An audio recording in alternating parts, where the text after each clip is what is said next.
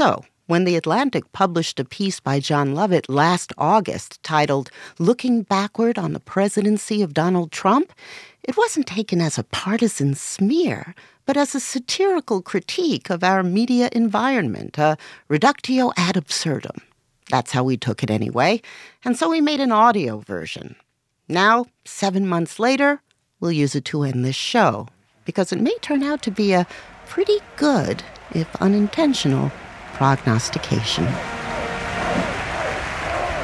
and gentlemen, please welcome President of the United States, Donald Trump.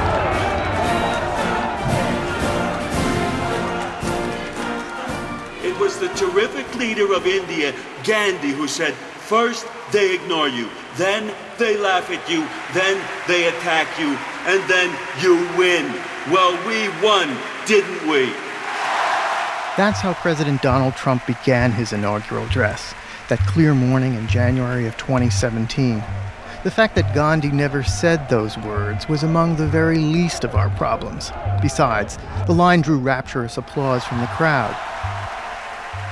According to a joint statement released by the White House and Nielsen, the Trump inaugural drew the largest television audience in human history. As President Trump himself pointed out in his second press availability that afternoon, the numbers would only go up once you factored in DVR. It's amazing, isn't it? How adaptable we are as human beings. It was only a year earlier that Trump was a punchline. Let's take a look at the pros and the cons of Donald Trump running for president. Pro, his campaign will do well in the flyover states. Con, his hair will do well in the comb over states. That's very, it's very important. Very important, very important to the race. Obviously, everyone knew he could never actually get anywhere once the votes were cast. American democracy was too robust to let that happen. He was too dangerous to win, and to win would be too dangerous. It couldn't happen because it couldn't happen. And then, just like that, it did. It is 11 o'clock on the East Coast. We've got poll closings in California, Hawaii, Idaho. Boston Oregon. at Faneuil Hall Marketplace right now. People are stopping to watch election results on CNN as we get closer to another important round. He won the nomination, and then he won the general election. It wasn't more complicated than that. Some have compared the tenor of the news on election night to the coverage of a tragedy or disaster. House Republican leaders are scrambling tonight. There's still a lot of confusion and disappointment. What a long, strange, and at times very angry trip it's been. But that's not exactly right. It wasn't like a meteor strike. It was more like finding out a meteor is heading our way.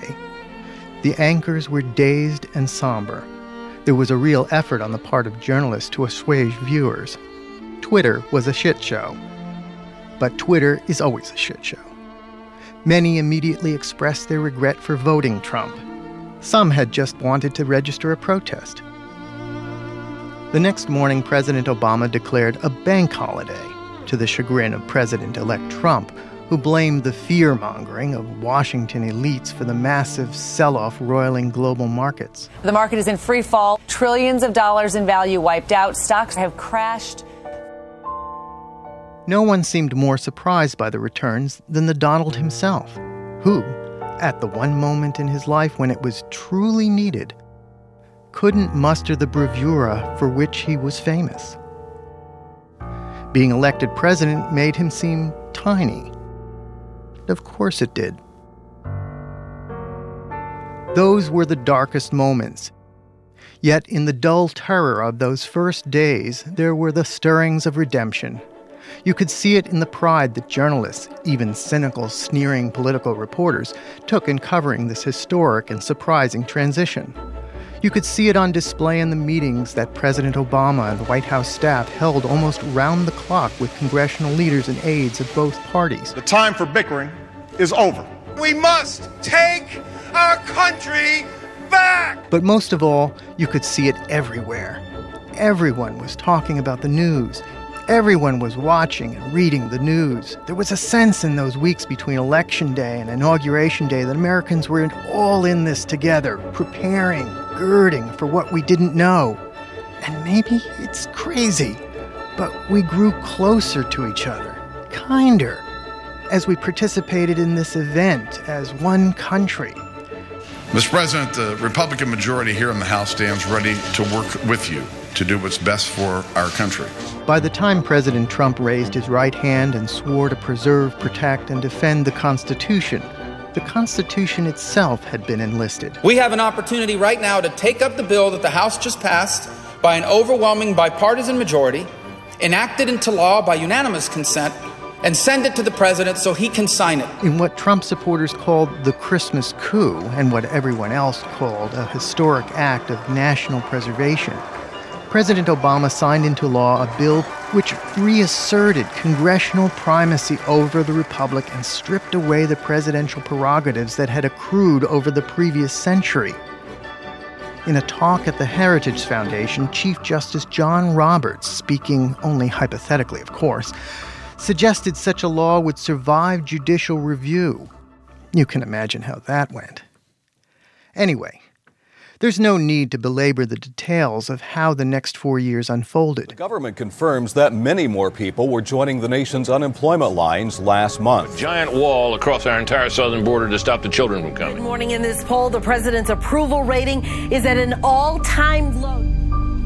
The budget crisis, President Trump's impeachment, Vice President Cruz's inauguration, the second budget crisis. It's all pretty straightforward. It was a painful and frightening time, to be sure. And while it didn't bring about the collapse of society, it did hurt us. Our economy suffered, as did our standing in the world. Relations with Mexico remained tense. One bright spot we elected a man who loves to name things after himself, but all we named after him is the Trump recession. The irony was almost worth the price. And maybe it was a price the American people had to pay. Maybe Trump was a mirror, and we hated him because we hated what we saw in our reflection. We were coasting and knew it. A generation of elites prized shamelessness and ambition over virtue. Our newness and pride as a nation didn't protect us from decadence, but it did allow us to ignore it glued to our grievances and our phones as our culture and politics grew ever more brittle and shallow and crass. In the end, Trump is what America had earned. Trump is what America deserved. Trump was our reckoning. And while his rise to power was born of our failings, it also forced us to find our strength. It's amazing how adaptable we are as human beings, isn't it? Trump saved us. Now it's all up to President Fieri. Hey, how you doing? I'm here on the rooftop with this fantastic recipe of making some flank steak kebabs.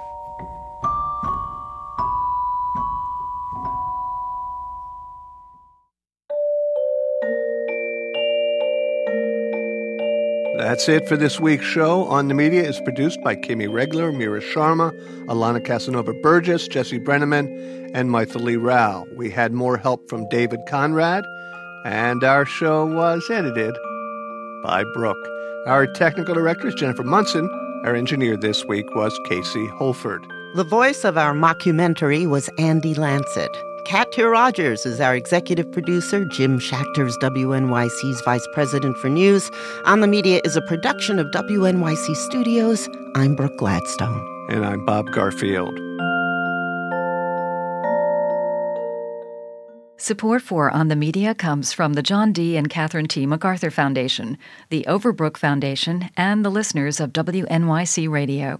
At Radiolab, we love nothing more than nerding out about science, neuroscience, chemistry. But but we do also like to get into other kinds of stories. Stories about policing or politics, country music, hockey, sex of bugs. Regardless of whether we're looking at science or not science, we bring a rigorous curiosity to get you the answers. And hopefully make you see the world anew. Radiolab, adventures on the edge of what we think we know wherever you get your podcasts.